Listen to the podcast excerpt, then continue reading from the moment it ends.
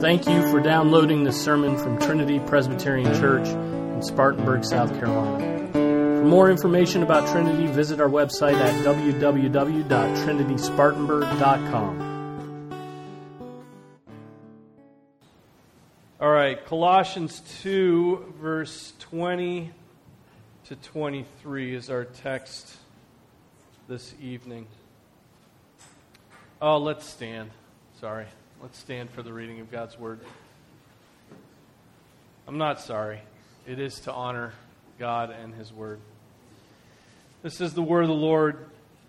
It is eternally true. If you have died with Christ to the elementary principles of the world, why, as if you were living in the world, do you submit yourself to decrees such as do not handle, do not taste, do not touch, which all refer to things destined to perish with use? In accordance with the commandments and teachings of men. These are matters which have, to be sure, the appearance of wisdom and self made religion and self abasement and severe treatment of the body, but are of no value against fleshly indulgence. This is the word of the Lord. You may be seated.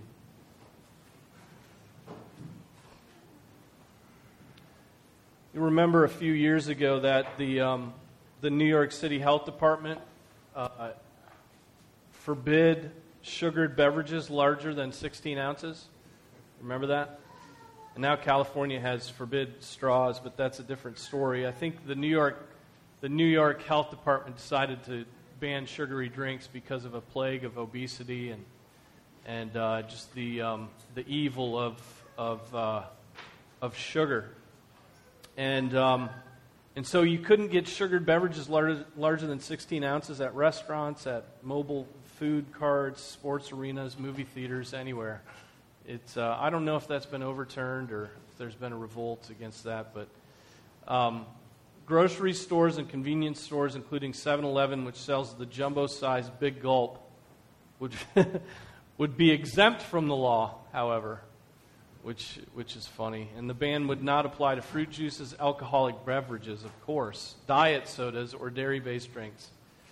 Um, why, why are they fighting against these sugary drinks? Why, are there, why does it always seem that there's some new crusade going on against um, it's either sugar or it's against um, coffee or bacon is good one week and then it's bad the next week. And um, well, here's what they explain: with at least two thirds of American adults now considered overweight or obese, including more than half of New York City adults, and nearly 40% of the city's public elementary and middle school chil- students. Fighting obesity is one of the mayor's signature causes, and sugary drinks a long-time target.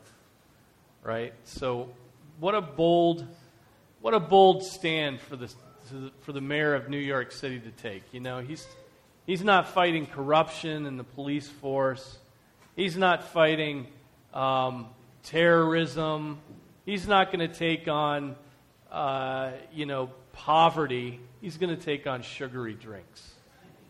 You know? And uh, maybe he needed a win that week or a loss. It, you, you don't know. Um, but this is, we see this all over the place. Um, we see the New York City Health Department is saying, do not handle, do not taste, do not touch. All kinds of little laws, right?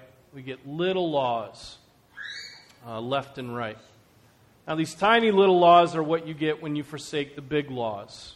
As much as our governing officials are trying to outlaw this and that and limit intake of this and that and limit the kinds and modes of transportation that, that you use and, and try to shorten or shrink your carbon footprint and limit the number of children you have because of environmental concerns.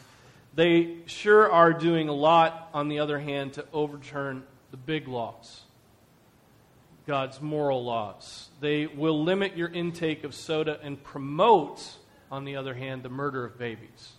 Think about that for one second. They limit your intake of sugar, allow you, and, and not just allow you, but promote the practice of murdering babies in the womb. they will implement a million little rules and do all they can while implementing those little rules to overturn God's laws. Just 10 of them, right? There's just 10. Isn't, um, isn't that what the Pharisees did? They had all sorts of do not handle, do not taste, do not touch rules.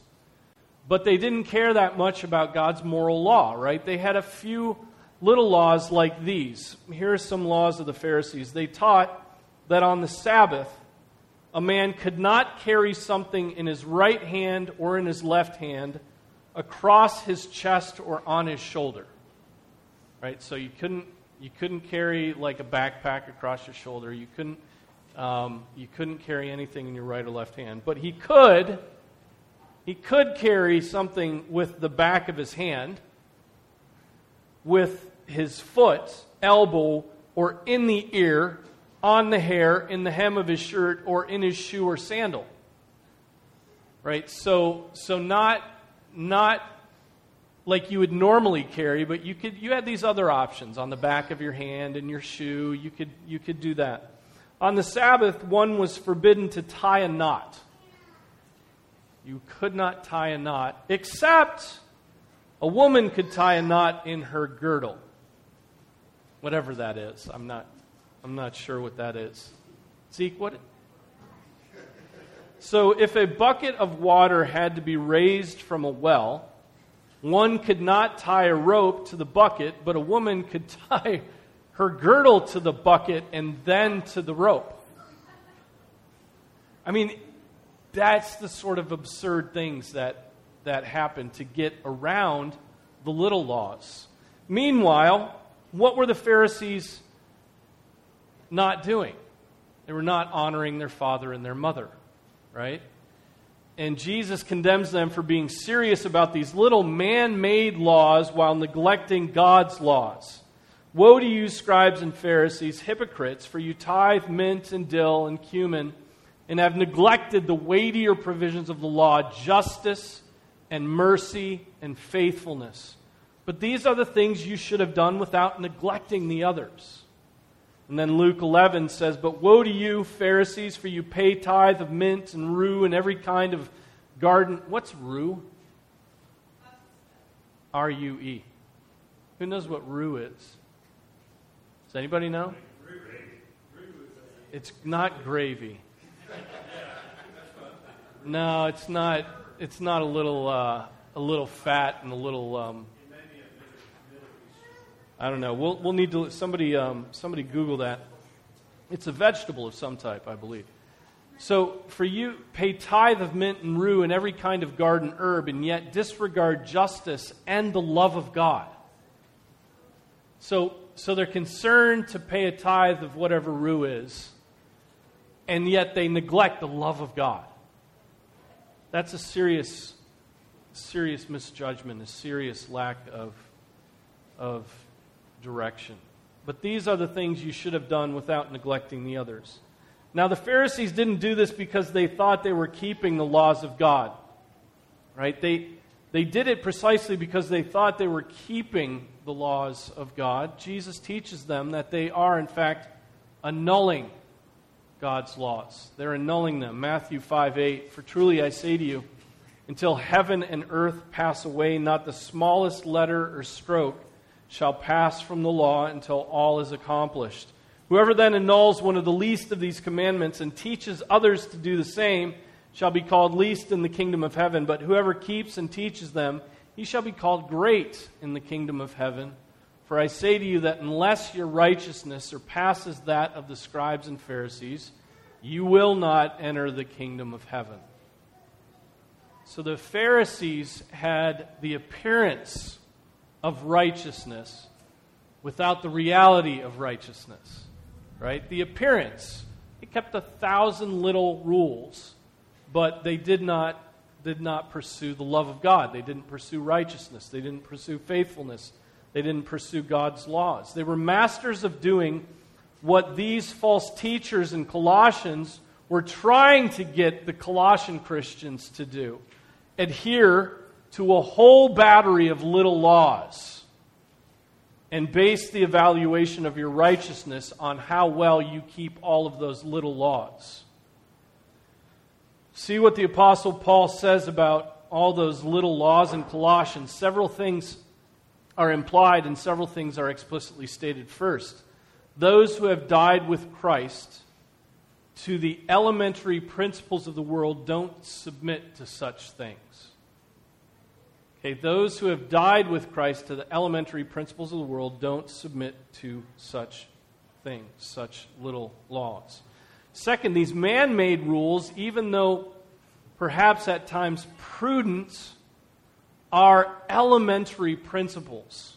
They're elementary, they're, they're not deep, they're, they're preschool, right? They're, they're not graduate school in God's laws. They're just, they're, they're, they're they're easy, they're light, they're superficial, right? They're basic, it's the, the basic walk. Third, it says they are destined to perish with use. Unlike what? Unlike the law of God, which will never lose one jot or tittle and is eternally true, right? The, all these, I mean, how many laws, how many rules uh, how many faddish sort of rules were there in the 1950s that have, that, that have faded away and they're no longer seen? How many rules last year were there that, you know, that your style of glasses had to be a certain way? And now that, that has faded away for, for new rules, right? And so these things pass away with use, but the law of God never passes away. It is eternally true. Fourth, they are made up by men. These little laws are made up by men. They are in accordance with the commandments and teachings of men. Right? They don't derive from the Word of God. They aren't eternal. They aren't the mind of God. They're just little rules that somebody uh, made up. Fifth, they look good. They look smart. They look wise. They look religious self abasement and the harsh treatment of the body are impressive, aren't they? Self abasement, harsh treatment of the body. We respect people who who train and train and train and train so that they can climb a tall mountain. Right? We respect them and it's impressive. They get their bodies in shape. They their blood has a certain amount of oxygen that allows them to do these things and they get it's, it's, um, it's impressive work, but, but doesn't account for much. So it looks good. It looks smart. It looks wise. It looks religious. And that, that's what entraps us at times. We see somebody living the little laws, and it's impressive. And we think, well, I want to be impressive, right? I want to impress people. I want to, and, and so we begin we begin pursuing those things ourselves.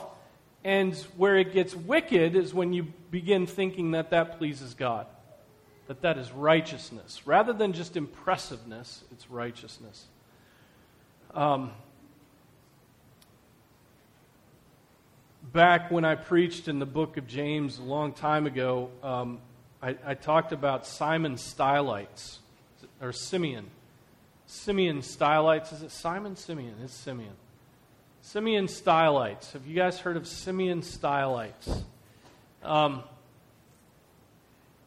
in order to get away from the ever increasing number of people who frequently came to him, he was like a, a guru, a, um, a monk, for prayers and advice, leaving him little, if any, time for his private austerities. Simeon discovered a pillar which had survived among ruins, formed a small platform on the top of the pillar and upon this determined to live out his life.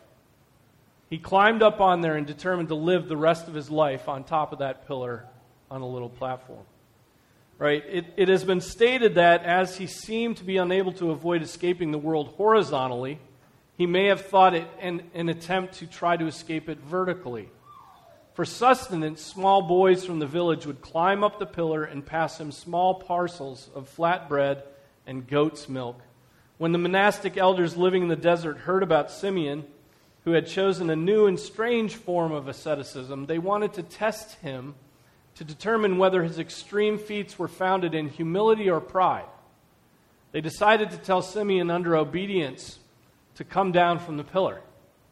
If he disobeyed, they would forcibly drag him to the ground, but if he was willing to submit, they were to leave him on his pillar. St. Simeon displayed complete obedience and humility, and the monks told him to stay where he was. The first pillar was little more than four meters high. Four meters is what? 15 feet? Uh, four, 12, yeah. 15 feet.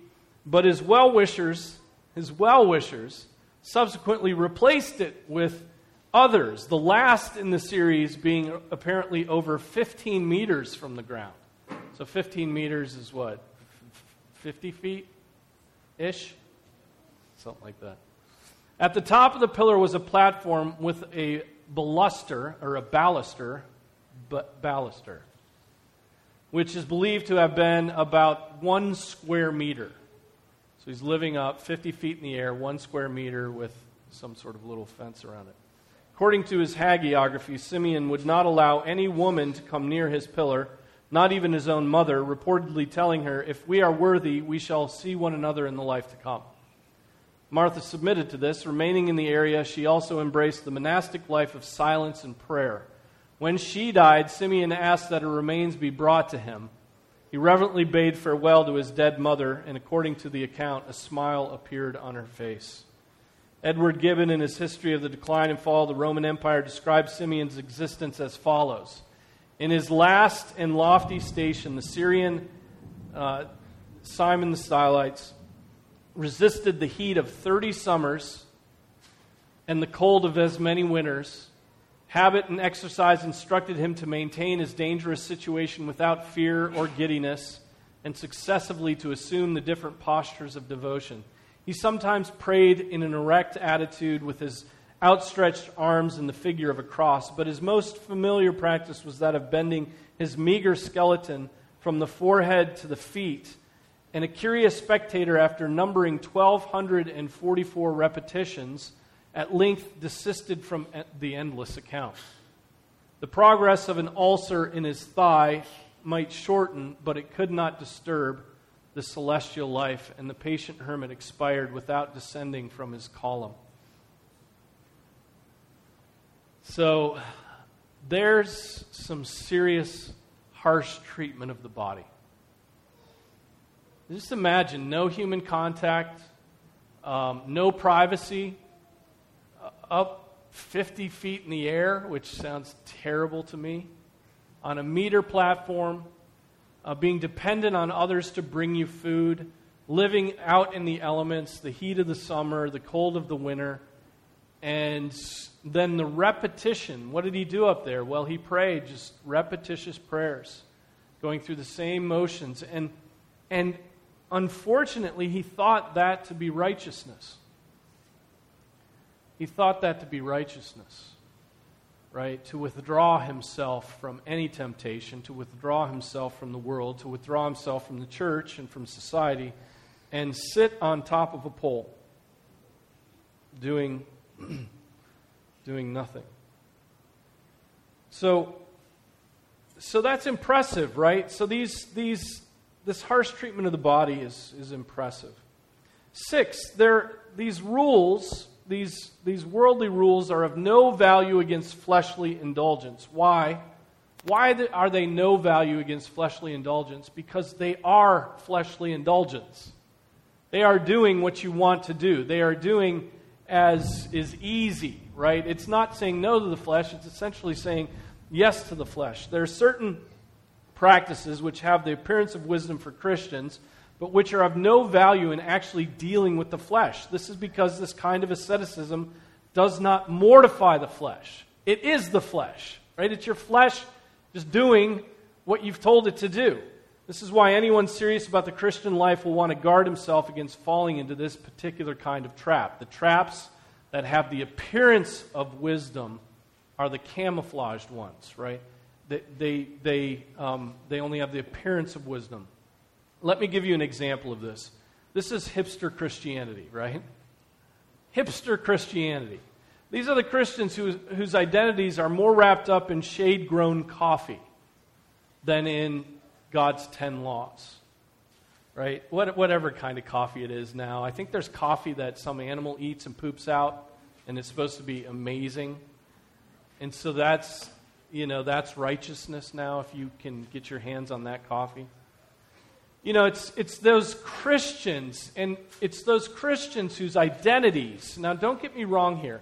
Some of these things are fine and good and, and is good stewardship, but it's when Christians wrap up their, their religious identities in these things where um, we go off the rails. You know, it's, it's the minimizing of carbon footprints, it's intimately knowing the latest art movies in order to build bridges with culture. You know, it's, it's free range pork.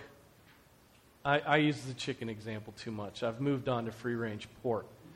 Um, because think of the, I mean, have you ever been to a pig barn? It's horrible. It, it really is. It is horrible. But free range pigs are actually um, pleasant to look at and, um, and happy. So I'm all for that. Um, all of these things, though, especially today, you know, and we could, we could list a thousand different things. All these things have the appearance of wisdom. They have the appearance of good stewardship, of, God, of love of God's creation, compassion for third world countries, evangelistic zeal. It all appears to be that. They look good, but these laws eventually become rules that must be lived by, lived by or else you are proving you are ignorant and unrighteous. If you don't live by them, you're proving your unrighteousness. You're a backwoods Christian, right? You're a Christian who is uninformed and, and um, misled. Uh, you know, you, imagine somebody saying, dude might know his Bible, but can you believe he eats at KFC? Right? KFC. KFC is the most processed food you could possibly put into your body. It's terrible. It, get, it makes my hands go numb when I eat it. I'm serious. so, you know, I'm not telling you not to eat it. I'm just telling you what happens to me. Um, but but that's, that's how we get. We make these, we have these fads, we have these man made rules that become our standard for righteousness because it's easy to make a quick judgment about people. It's easy to, it's easy to, um, to see where somebody falls on these, these uh, on, on your um, rules list. But true righteousness, true, truly keeping the law of God, is intensely difficult, but intensely profitable. Right? what should the Christian be concerned about? What should the Christian be concerned about? Should the Christian be concerned about about um, knowing who picked his coffee? I mean, it's interesting. It's not necessarily bad, right? But what should he be concerned about? He should, um, well, look down at um, verse 5 of chapter 3 in Colossians. Therefore, consider the members of your earthly body as dead to immorality, impurity, passion, evil desire, and greed, which amounts to idolatry. Right? Here, Paul gives a list of where you can expend your energy. Right? Consider the members of your earthly body as dead to immorality, impurity, passion, evil desire, and greed, which amounts to idolatry. In verse 8, but now also Put them all aside anger, wrath, malice, slander, abusive speech from your mouth. Do not lie to one another, since you laid aside the old self with its evil practices. That's pursuit of righteousness, right? That's the pursuit of keeping God's laws. That's the third use of the law, right? You see how we are tempted to make rules that are easy to keep, that in the end have no value against fleshly indulgence. Right? If your righteousness is knowing who picked your coffee beans, it doesn't help you fight your greed. It does not help you fight your lusts. But you might be able to boast about it. You might be able to get some, um, you know, some, some fist pumps, bumps. Um, they have no value against fleshly indulgence. Meanwhile, we, we neglect the weightier matters of God's law and the fight against the fleshly indulgences the Apostle Paul mentions in chapter 3, in which we know so well in our lives. The temptation of all of us, uh, that all of us face, is this we all want to base our righteousness on something little we can easily accomplish, like boycotting companies that give money to certain causes. Man, it makes you feel good when you don't go to Starbucks. Right? You are you are fulfilling God's law when you don't go to Starbucks for your coffee. Or eating ethically raised meats, or not drinking alcohol, or homeschooling your children, or not homeschooling your children, or wearing starched shirts to church or refusing worship played on instruments that don't have keyboards. Now, again, don't hear what I'm not saying. There may be good reasons, prudent reasons, wise reasons to live according to some of those rules. You may have good reasons for them, but the minute you make your own rule the standard for righteousness, You've forsaken God's law. You've forsaken God's standard and replaced it with your own easy to keep, man made, low bar righteousness. You've become more holy than God, adding the 11th commandment to his list of 10.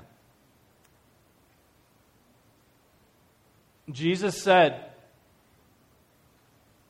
Jesus said that we will not enter the kingdom of heaven unless our righteousness surpasses that of the one whose ethic, whole ethic is based upon their eating of only locally grown organic vegetables.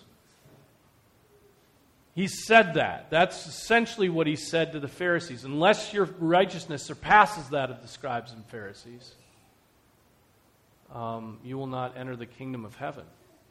We will not enter the kingdom of heaven unless our righteousness surpasses that of the teetotaling man whose whole ethic is based upon whether or not you ever let any drop of alcohol touch your tongue. We will not enter the kingdom of heaven unless our righteousness surpasses that of the denim and wooden jewelry wearing homeschooling mother whose whole ethic is based upon where her children go to school and what curriculum choices they choose. Our righteousness has surpassed all of those. Our righteousness has to be based upon God's law. Concern yourself with these things, the high bar of God's law. You shall have no other gods before me. You shall not make a graven image and bow down to worship it. You shall not take the Lord's name in vain. Remember the Sabbath day to keep it holy. Honor your father and your mother. You shall not commit What's next? What's number six? You shall not. No. Murder. You shall not commit adultery. You shall not. You shall not bear false witness. You shall not covet. Now, is there enough there to, to work through in a day? Is there enough there to do self analysis? Is there enough there to, um, to call, cause you to cry out to God that you might have the righteousness of Jesus Christ? True righteousness. Not the righteousness based on locally grown, right? But the righteousness based upon God Almighty's eternal standards. And where you fail in keeping that standard, which is hard, cry out to Jesus for his mercy. Our temptation is this because the Word of God is living and active and sharper than any two edged sword and piercing as far as the division of soul and spirit of both joints and marrow, and able to judge the thoughts and intentions of the heart, because it is that, it, it is truly a standard for righteousness and it is actually of great value against fleshly indulgence, but it cuts. It cuts, it does surgery. It's not something you can, you can really ever boast about because we're lawbreakers, right? I mean, tithing mint. We could all be perfect in tithing our mint. Right? It's a weed. It grows like crazy. Just give 10% and you're, you're righteous. No. The Word of God, cuts, and we have a tendency to make substitutions of our little laws for God's laws because of the way that it cuts against us. Examine yourself. Are you doing this? Are you doing this?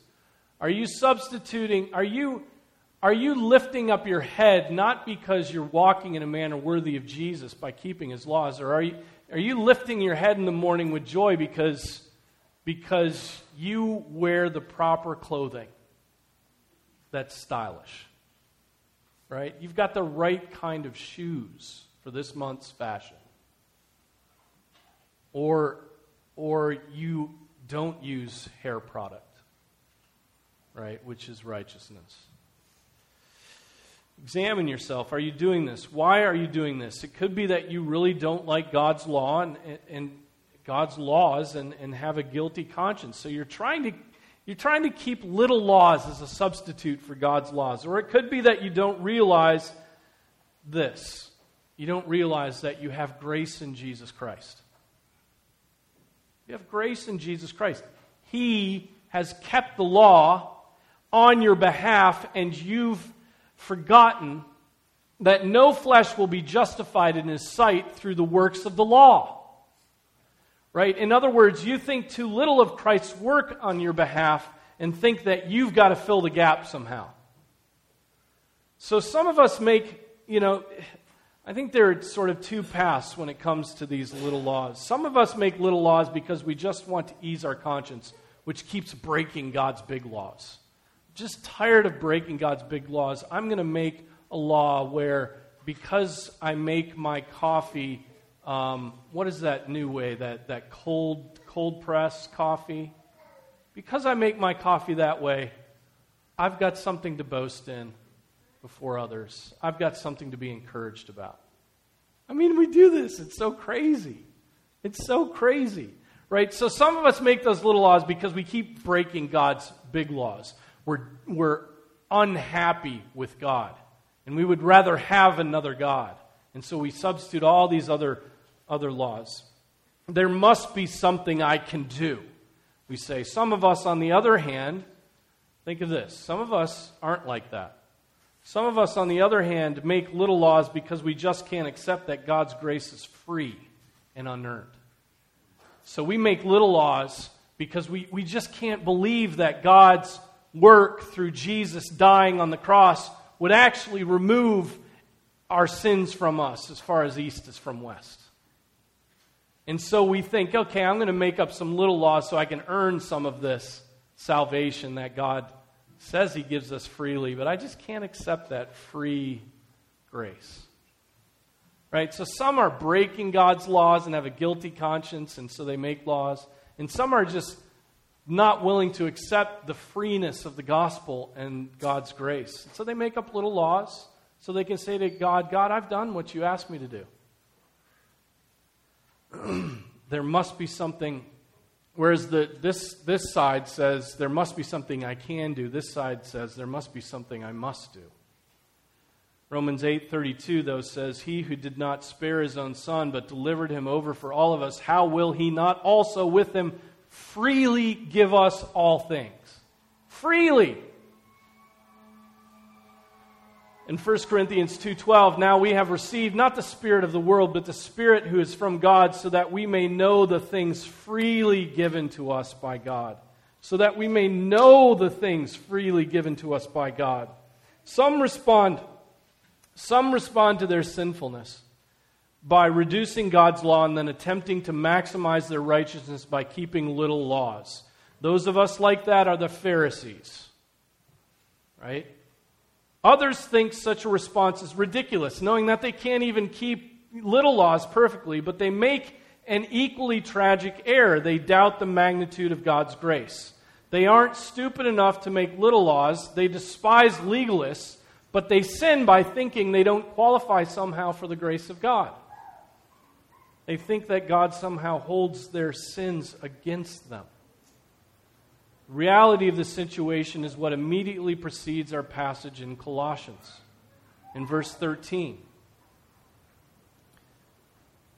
It says this When you were dead in your transgressions and the uncircumcision of your flesh, he made you alive together with him, having forgiven us all our transgressions, having canceled out the certificate of debt consisting of decrees against us, which was hostile to us. And he has taken it out of the way, having nailed it to the cross. That's the reality. Right? That's the reality. That's why, that's why in attempting to keep God's big laws, there is no need to make little laws so that you can keep them. The certificate of debts consisting of decrees against us has been done away with in Jesus Christ. We have been forgiven. No need for little laws. The, little, the big laws are there we give our attention to the big laws. They're profitable for our work against the flesh. And praise God, when we fail, there's Jesus Christ, who is our righteousness. So don't make little laws and ignorantly seek to justify yourself. Conversely, don't doubt the magnitude of God's grace and proudly despair. Jesus Christ is our righteousness. Amen?